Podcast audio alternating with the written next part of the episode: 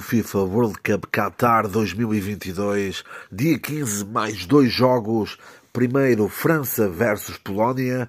Esperava-se um jogo equilibrado com um favoritismo 70-30 para a França. França, atual campeã do mundo, mas, claro, não condena a paixão, mas Kylian Mbappé torna-se torna o jogador mais em forma neste Mundial depois deste jogo, com dois golos, uma grande participação no jogo.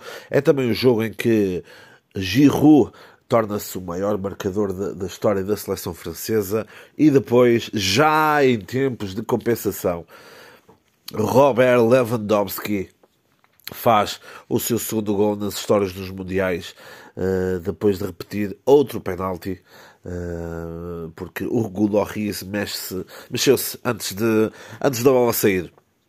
Foi um jogo, foi um jogo que ditou o afastamento da Polónia, segue a França. França é essa que irá jogar contra a Inglaterra. Inglaterra é essa que ganhou por 3 bolas a 0 contra o Senegal.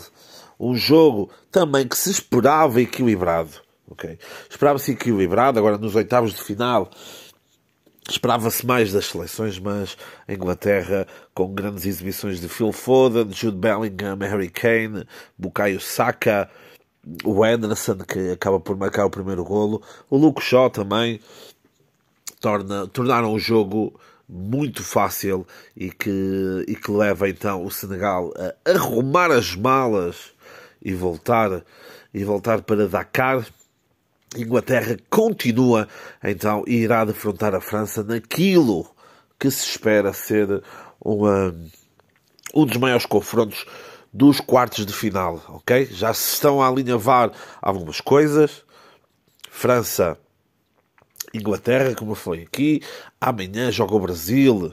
Joga o Brasil com com a Coreia do Sul e o Japão com a Croácia. Portanto, quem ganhar aí desses dois jogos uh, vão, vão se encontrar nos quartos de final e as meias finais estão, estão já aí. Portanto, todos os dias, quase todos os dias tem futebol. Portanto, até agora ainda, até agora ainda não houve nenhum dia sem futebol. Vai, vai acontecer aí agora entre os quartos e as meias vão ter aí alguns dias sem futebol, mas é o normal para os jogadores poderem descansar. Uh, este foi o 15 quinto dia do FIFA World Cup Mundial Motherfuckers 2022.